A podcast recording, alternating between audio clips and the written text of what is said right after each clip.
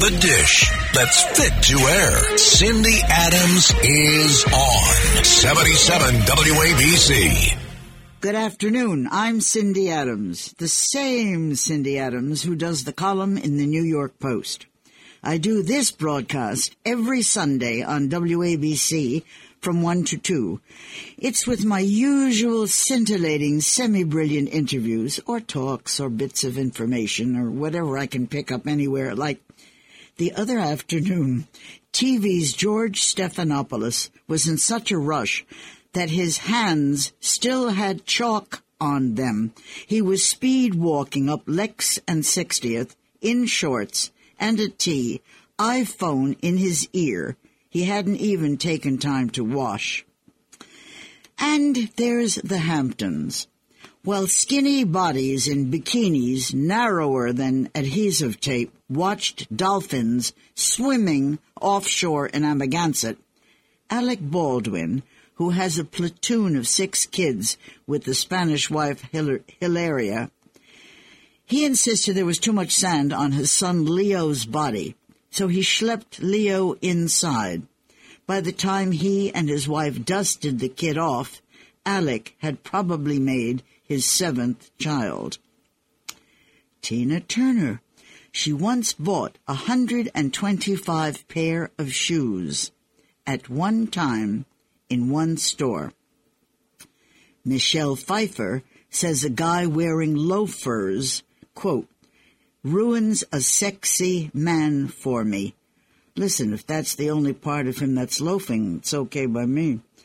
Fergie, the long divorced, once upon a time Duchess of Ferguson, who was married to Prince, you should excuse the expression, Andrew, the Duke of York, semi-ostracized due to maybe having possibly known the late Jeffrey Epstein. Anyway, this Fergie once told me Diana had foot warts. I don't know what they are, but that's what she told me. Speaking of feet, Camilla. Can't remember if I've told you this already, but anyhow, I'll tell it to you again if I told it to you, Camilla, the former mistress, the current wife, the future could be consort, said to me how tough it is to be in her position. Yeah, I said, why? She told me it's so difficult standing around shaking hands in a long receiving line. My feet hurt, she told me. Oh, well, the way the world is today, I felt so badly for her. So when I get home, back to the castle with the prince, she said, the first thing I do is kick off my shoes. That's the first thing she does. In the old days, she was known for doing some other things first. And I want to tell you about my longtime forever friend Val Kilmer. He was just People magazine's cover. He and I have been phoning and emailing. He emails all night long. As you may have heard, his speech is now affected. He's become voiceless. A caregiver stepped in to speak when things on the phone between us became hobbled. His story is now Amazon's streaming documentary. It's out now. It was shepherded to Cannes by his son, who talked for him on it. Val is hoping it gets an award. He says, if nominated, he'll show in a Gucci custom suit with funky shoes. One thing about Val. He told me he misses New York. Val Kilmer remembered coming to my home in shorts, then having to run to Bloomingdale's to buy a suit to go to a dress-up dinner with me. In the olden days, he'd house guest a lot. He'd come for a day and stay two weeks, and you couldn't get him the hell out. That was the Val Kilmer I knew and loved. Uh, maybe another piece of information. Yesterday, I did Fox TV's morning show with Rosanna Scotto. She's been anchoring there since before Lincoln. While she was on the air, live on TV, and while a co-anchor was reading copy off a teleprompter, Rosanna actually sat on the couch, just out of view, holding her cell phone and texting back and forth with a friend. This I never saw anybody else do. On other matters, suppose a woman craves a man to make love to her, but he's leery or weary, but dare or even scare. Forget it. A smart female knows there's always ways of breaking through to him. Now, the same exists for another strong heavy duty pull. I'm talking politics. The release comes when the person gets elected. Word is now seeping out, and don't ask me how I heard or how I know. The word is Donald will make another try. The current news is the trigger, the news that is happening around the world. Afghanistan, our border, crime, China, Russia, Middle East, CV, terrorism, America's erosion, socialists encroaching. There's Biden's inability. There's Biden's son. There's no can do Kamala. Impossible that this frail White House occupant can stem the loss of America's power or values or repolish America's honor. Enter Donald again. Yes, pitfalls exist with Donald's personality. He knows that. It has been discussed. The man has an awareness of the left's ensuing hatred and anger. But this coming future race, we are told, is about restoring our country. A country he, we, love and are losing. His future team may not include Jared and Ivanka, but within months, the United States of America could hear the announcement that Trump is ready to take back the God bless us United States of America. I'll be back in a minute. It's the Cindy Adams Show, 77 WABC. Listen, it's fun to dish, but even more important it is to stop the world once in a while and talk to those who are running parts of it. We are grateful to have gracing our St. Patrick's Cathedral the Archbishop of New York, His Eminence Cardinal Timothy Dolan. Sir, before you, Your Eminence, were Cardinals Egan, Cardinal O'Connor, Cardinal Cooke, going back almost to Matthew, Mark, Luke, and John. Why were New York are New York Cardinals all Irish? Cindy Adams, first of all, thanks for the invitation to be with you. You know I love you and I appreciate you, you, and you we become good friends. So I feel very comfortable with you. They asked me that on April, uh, no, February 22nd, 2009, when I was up here for the press conference that I was going to be the new Archbishop of New York. And one of the reporters said, why are all the arch, you're the 10th, why are all of them Irish? I said because the Pope appoints them, and the Pope is infallible, so he knows an Irishman. We need we need him for New York. Okay, so you're going to wait for a big laugh? Is that it? We don't have feedback here. That's a bit of no, a no, disadvantage. but it's your laughing Yeah. at your own Yes. mind. okay, okay. The New York Arch, the New York Diocese began in the 1800s. Yep. But how did a diocese begin? I mean, what was it before? What constitutes a diocese? Yeah, that's good to know. So, look, from the old days, so the first diocese in the United States of America was Baltimore.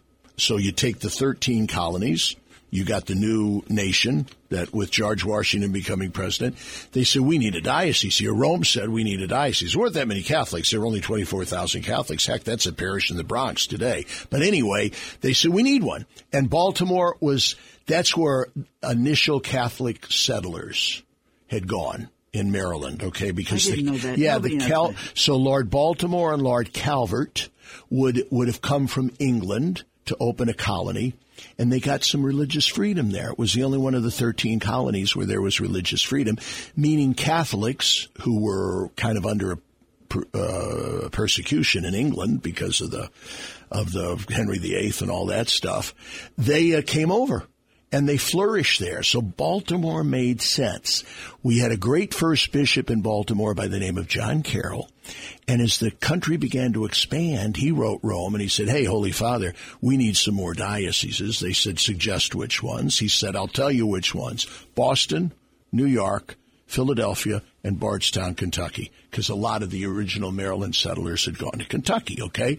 They wrote back and said, bingo, let's do it. 1808, the, arch- the diocese of New York was established with those other four. What Makes is sense? actually a diocese? A I- I diocese, know- thank you. A is. diocese would be like an equivalent of a state. It would be a boundaried area that is governed by a bishop and also divided into parishes. So the Catholic world would be divided into dioceses and then parishes. Now, a group of dioceses then would be under an archdiocese. So initially, as you asked me, Cindy, the archdi- the diocese of New York was under Baltimore.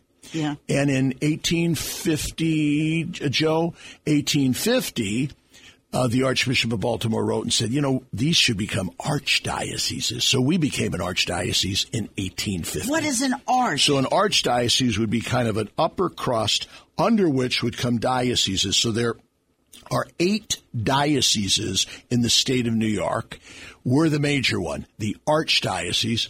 Under the archdiocese of New York would come Brooklyn, Rockville Centre, Albany, Oh, I see. Syracuse, Buffalo, Rochester, and Ogdensburg. Thanks for letting me explain that. Catholics don't know that. But if that's a plural, shouldn't it, the plural be archdiocese or something instead of diseases? No. No, because there's only one. So there's only one. No, but you said archdiocese, the, like several of them? No, there are several in the United States, and if you would speak about the, not like if you would say, so uh, across the Hudson, we got the Archdiocese of Newark. Okay, so yeah, if you were talking about the archdioceses That's in the I'm United States, about, there yeah. you go. You thought it'd be Latin, but we just use the English. Listen, I don't understand We can speak. You're good at Latin.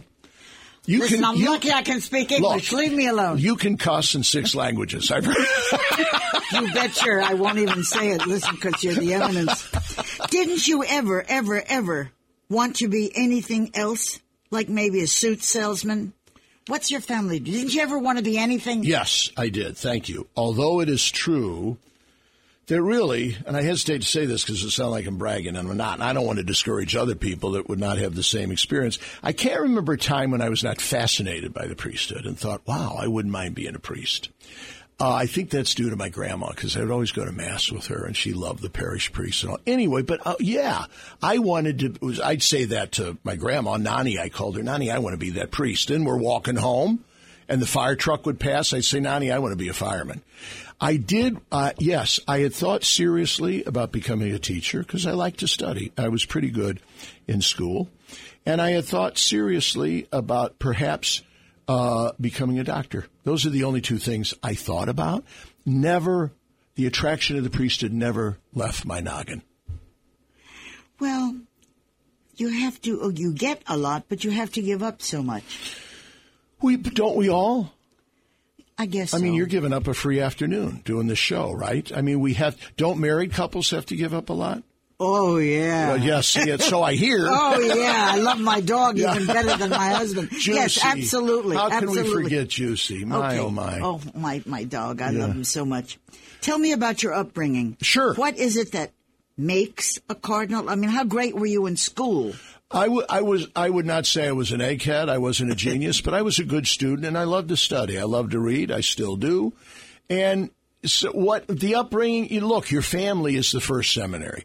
I had a great mom and dad. I've always said to grow up in a happy family is probably. My family wasn't the first seminary. No. What are you talking about? I mean Catholic families, all right. So the my mom and dad were good Catholics. They weren't Shiite Catholics. I mean, they weren't talking about the faith all the time or on their knees all the time, but they took the faith seriously. And I grew up in a great parish. You know what a parish is? That would Yeah. be a diocese is divided into parishes. Grew up in a great parish. This wonderful neighborhood where half the people were Catholics. My buddies were Catholics. My my baseball team, most of them were Catholics. We had great nuns, women religious from Ireland who were joyful, competent women who encouraged me in my vocation. The priests in the parish were models to me.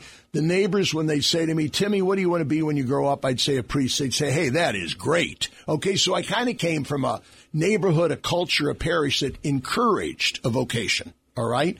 And I think that's, that had a lot to do with it.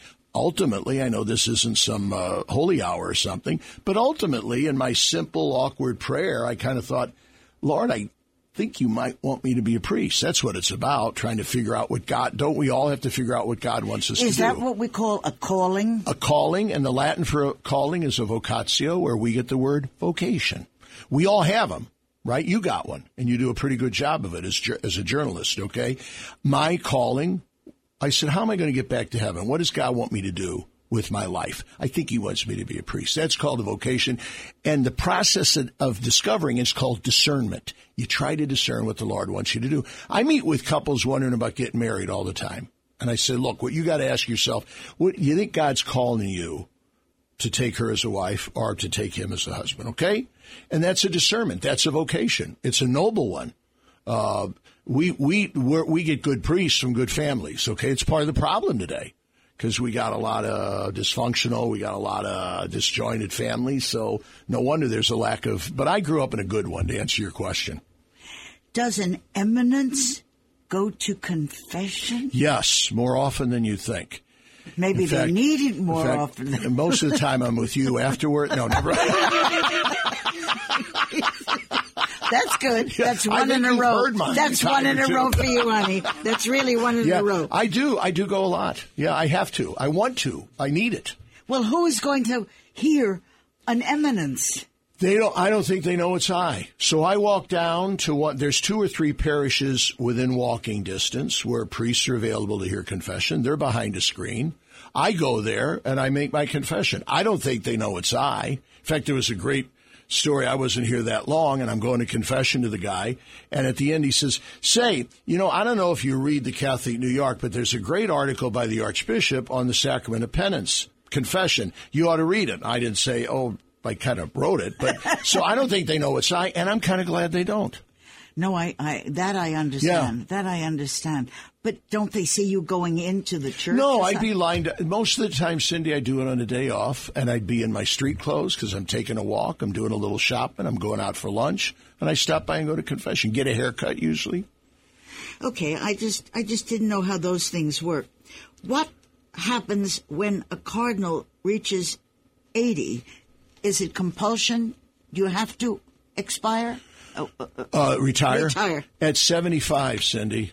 So in three and a half years, I will have to submit my resignation to the Pope at seven when I become 75. Most of the time, it's not taken right away. Usually a year, two, sometimes three. You would remain on if your health is good, but you have to submit your resignation at 75. At 80, for a cardinal, even if he's retired, he'd still have the honor of entering a conclave to elect a new pope. At 80, that expires. You don't have that privilege anymore.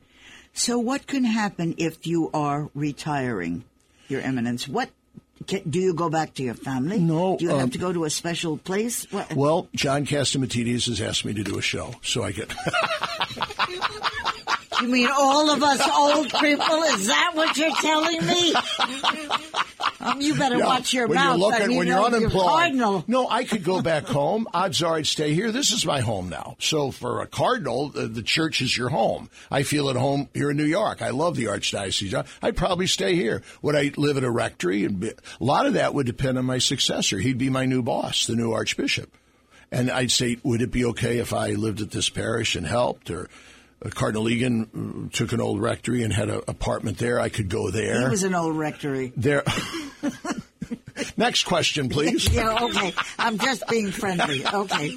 Cardinal O'Connor told me once that to, he was going to go to Lebanon and Israel, and he needed State Department approval. Of course, I know you're American, but what is the fealty, the loyalty to the Vatican State that you'd need our State Department approval? I don't understand that. That might be tough to understand because my, my allegiance would be to the what we call the Holy See or the Vatican, and so and as especially as a cardinal. In fact, I had a Vatican passport. Okay, there aren't too many of them. The Vatican is the size of an eighteen year old uh, eighteen hole golf course. It's not a big state, but it is an independent, historically uh, valid uh, political entity. But I think Cardinal O'Connor was also say, hey, look, I'm also a proud citizen of the United States of America, and I'm I'm going to be there, and I need to ask their consul if it's okay to go. Now, if they said no, something tells me he would have still said, I must go. My superiors in Rome have asked me, but it was extraordinarily and characteristically gracious of him. I did the same thing, Cindy, when uh, a couple of years ago I was invited to Iraq and Kurdistan by the bishops there. I said, I should go. I want to go. But I said, I should check with, uh, with, um, to see if it's okay. And you know who I called was Pete King. You know Congressman yeah, of King, course, of course. great guy, good friend. And I said, "Could you advise me on this?" He said, "Let me." Ch-. I said, first of all, safety wise, and secondly, if there's anything I need to be briefed on from an American point of view, so I don't open my big trap over there and put my size 13 and a halfs in it. So he did. He said, let me check around. So he said, I checked with the State Department. He was on the Homeland Security uh, Yeah. which made sense. And he said, "You go. You're going to be safe."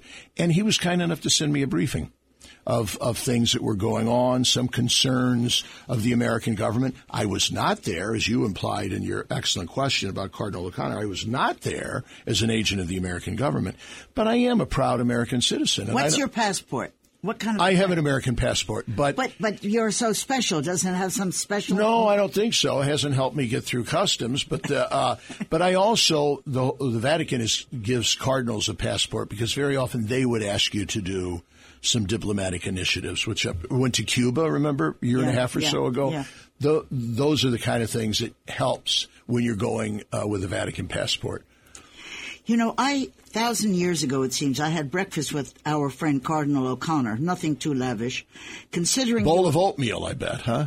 he, it was Oh, always loved oatmeal. and beans. He had beans for breakfast. I don't heard. remember It was an old Navy diet because he was an admiral.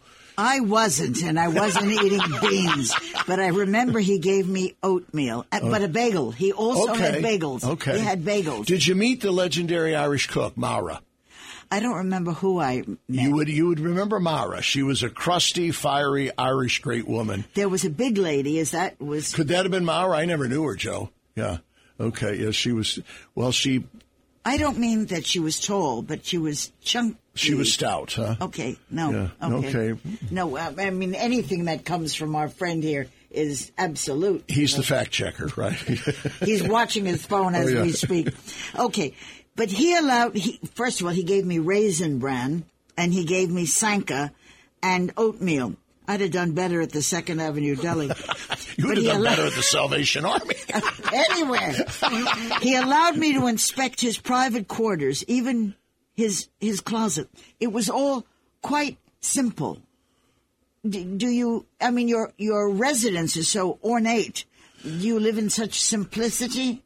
I would like to think so. You know, I, I would like to think so. And you're right. The outside is certainly ornate, and the ground floor, Yeah, even though it sure. reminds you of Frankie Campbell's. But anyway, the um, no. But I think our quarters are simple. And Cindy, what what clothes needs do I have?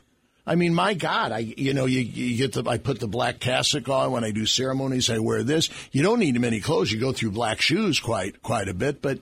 Uh, I think my I think my rooms would be very simple. I do have a lot of religious objects here and works of art that people have given me. I'm grateful for those, and I think everything is very simple. I don't think I'd let you examine my bar area. That might be. Oh, there's not very much left in it, I, as, as I can recall. and my cigar uh, collection, I I Please. don't know. Does an eminence eat his porridge out of a gold-rimmed No. bowl? His Eminence, this Eminence, would eat his porridge out of a cereal bowl in the morning, coming out of the microwave. Because it doesn't seem to us from, I mean, you should have everything because you are who you are.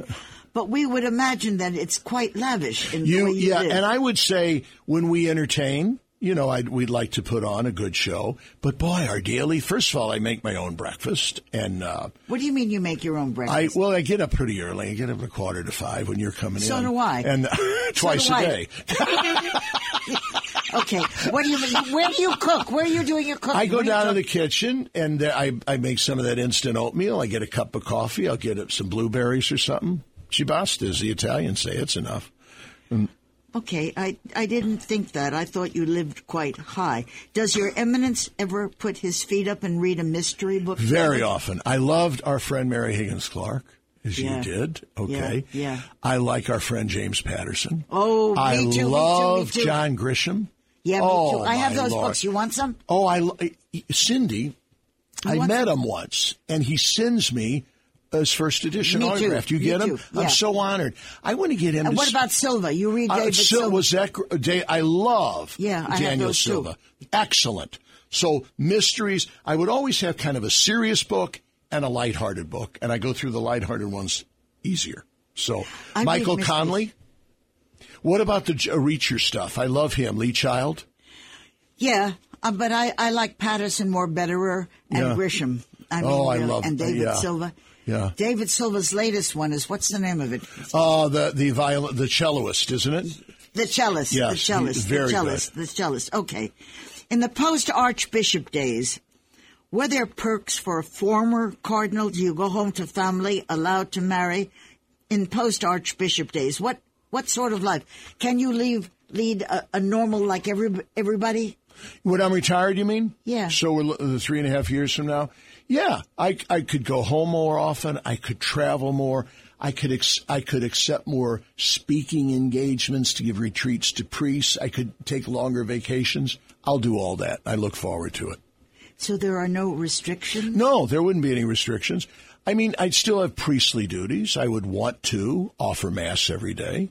I would want to if if I lived here and priest said, "Hey, could you come by for Sunday mass? Could you do confirmation?" I'd say, "Yippee, count me in." But there wouldn't be any restrictions, no. And if I wanted to retire somewhere hidden and quiet, I could. Look at Pope Benedict. Remember? What should I do by looking at? Well, you see what I mean. He's kind of he became a monk when, when he retired in in 2013. Uh, so uh, that all like there's a lot of stuff now, Cindy, that I enjoy and don't have enough time to do. Visiting prisons, I love visiting prisons. Some of the holiest men I've met are in prisons. I do it four times a year now. I probably do it once a week if I were retired. Uh, I love going to the food lines.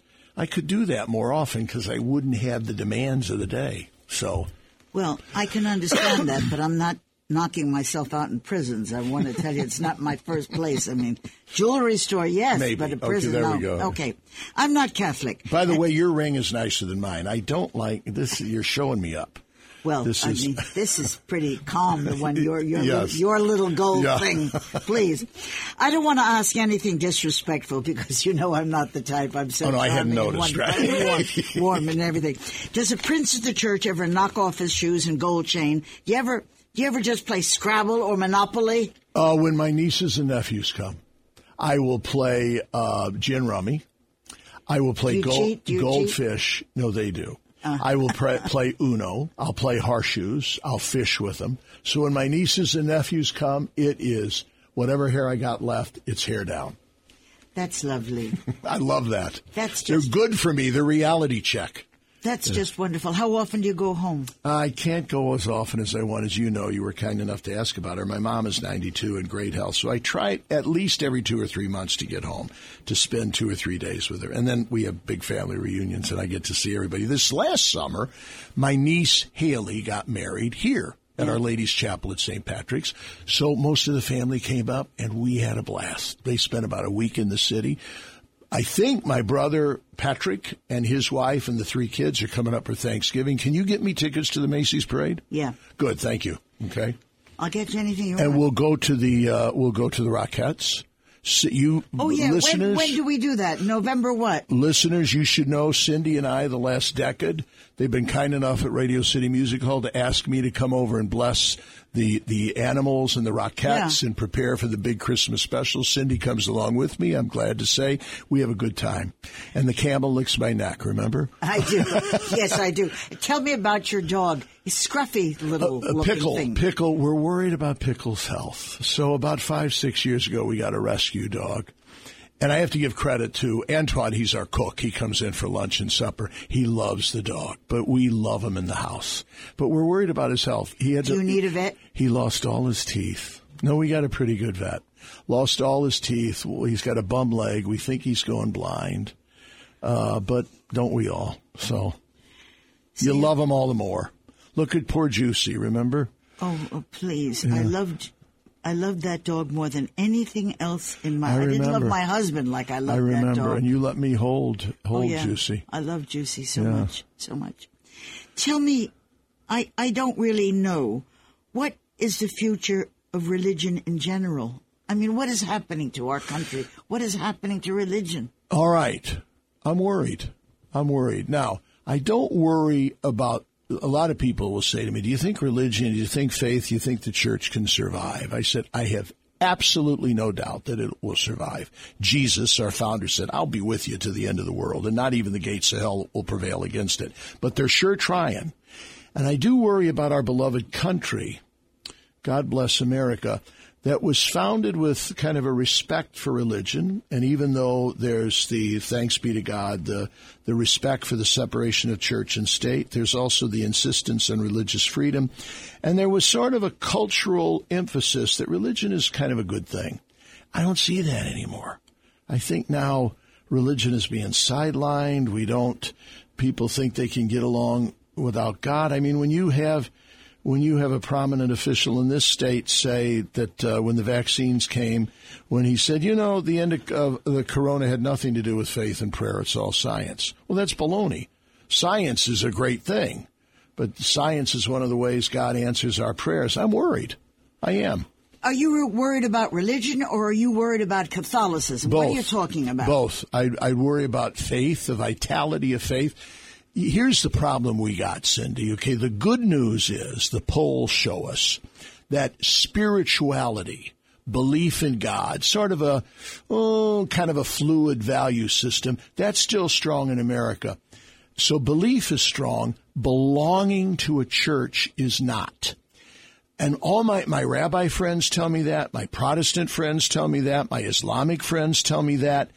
The, the allegiance to a particular faith in which you were raised and, and in which you, you got your whole value system, that is on the decrease. And I worry about that. Now, some people might say, well, sure, you worry about that, Dolan, because that's self serving. You're in a church. I worry because I don't think spirituality and belief can be sustained without a living community of people who share your values, and that's the church. So if you don't have worship, if you don't have a community, I'm, I worry your faith is going to grow paralyzed. And I think that's what's happening in our country. I think that's what's happening. And now they're pushing me because they want you in the press conference. Oh, my. That's happening. So My go, arm. go. I am telling the Catholic eminence, Will go. you invite me go. back? You're No, on. I'm not having you back. This is the Cindy Adams Show, 77 WABC. I am going to gossip. I'm in the mood. The other day, I did Fox TV's morning show with Rosanna Scotto. She has been anchoring there since before Lincoln. While she was on the air, live, on TV, and while a co-anchor was reading copy off a teleprompter, Rosanna sat on the couch just out of view. She was holding her cell phone and she kept testing, texting back and forth with a friend. Who's going to ever believe something like that? An anchor on television is texting a friend. So Patti LaBelle, I once went to visit her in a hotel here. She lives in Philadelphia and was making a tour. Immediately I got off the elevator, and this is a very high class hotel. The second I got off, I smelled food. Not food delivered, food cooking. I went to Patti's suite. She was cooking in a major New York City five star hotel suite. Cooking. She was making liver and onions in the living room, and the whole hallway smelled of liver and onions. The carpets, the furniture, the elevator, liver and onions. She said, Girl, Patti LaBelle don't like to eat junk, and room service is. And then she used a descriptive word of what she said room service was. And besides, she says, it's expensive, so I cook myself. Patti LaBelle had several trunks with her. One was a complete kitchen. Pots, pans, silverware, spices, hot plates. Said Patti LaBelle, tomorrow I'm doing shrimp scampi. Okay, I got some other little things I can tell you. I'm in the mood. So there's Niam, Ni- there's my teeth that needs to be fixed. They're loose, obviously. There's Naomi Campbell who said, I don't care if they call me a bitch. That is someone who defends their rights. So I don't care what they call me, and I don't mind being called that. Keanu Reeves had a cigarette in his hand, and he was asked, Does he have any vices? He said, I don't have any, or I just don't relate to them as vices. There's delicious Queen Latifah, who once discussed her virtues. She said, this is her direct quote, there should be an award for the best breasts in a movie.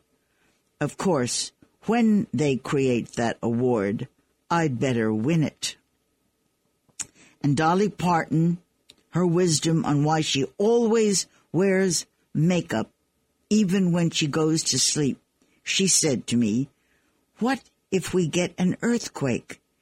You never know what will happen and you have to get out of bed in the middle of the night. You never know when somewhere there's going to be a fire. I'm always prepared. And let me tell you something about doing the job. Yeah, I'm in the post. Yeah, I'm on ABC. Yeah, I have a documentary. You guys know out there what it's like to be stressed out? Let me tell you, the other day, I was in a hurry and I was under stress, and I had a letter in my hand and a house key. I threw the letter in a john and flushed it and threw the key down a mailbox. And then there was the time I am sitting here as a VIP and I'm interviewing Michael Caine. And in the middle of Michael Caine, I forgot his name. I didn't know what to call him. I called him Honey. Not just me. It happens to all of us. My friend Judge Judy was in the gym. She had an important lunch with executives at CBS, and she ran to the lunch rather than be late. She threw her wig on backwards. Okay, about the fun and games, but there is something I feel like I want to talk about. 9-11. I was reading that morning it was early in the morning. I was in bed. A friend called and said, Are you watching TV? I said, No. She said, Turn on the television.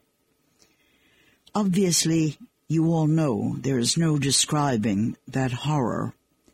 I stayed glued to the television for days. I live midtown. What I heard all day, all night long, were sounds of sirens, ambulances, police cars, fire trucks screaming through the empty streets. I couldn't sleep for the sound of the sirens. My friend, Dr. Bob Lahita, who runs several medical facilities in New Jersey and is on their ambulance emergency list, he set up the triage unit across the river. Dr. Lahita worked 24 hours nonstop. I remember also the cohesion, the togetherness, the unity, the subsequent immediate one for all patriotism that we suddenly saw and don't anymore. The very next day, taxis, they flew the American flag. Buildings suddenly sprouted the stars and stripes. People wore red, white, and blue buttons.